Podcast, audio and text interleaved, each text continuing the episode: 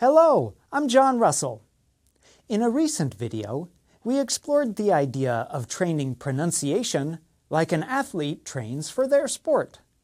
Athletes have specific warm-ups and then a specific kind of practice to build their skills.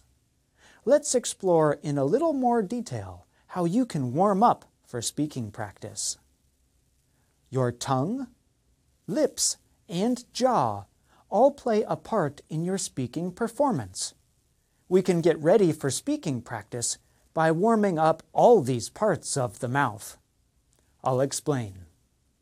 Let's start with the lips and the jaw. The lips and jaw have to move very far to produce certain vowel sounds, e, oo, and a in particular. We can do a kind of circuit, meaning one sound, then another, then another, in a repetitive manner, to improve our ability in these end ranges. Like this. E. Note the corners of my lips are very far apart. Now we move to a different vowel sound. Oo. Note the corners of my lips are very close. Now pay careful attention to my jaw for this vowel sound.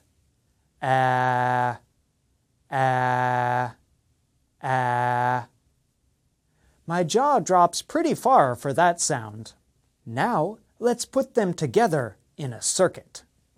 E, oo, ah. That's all for today.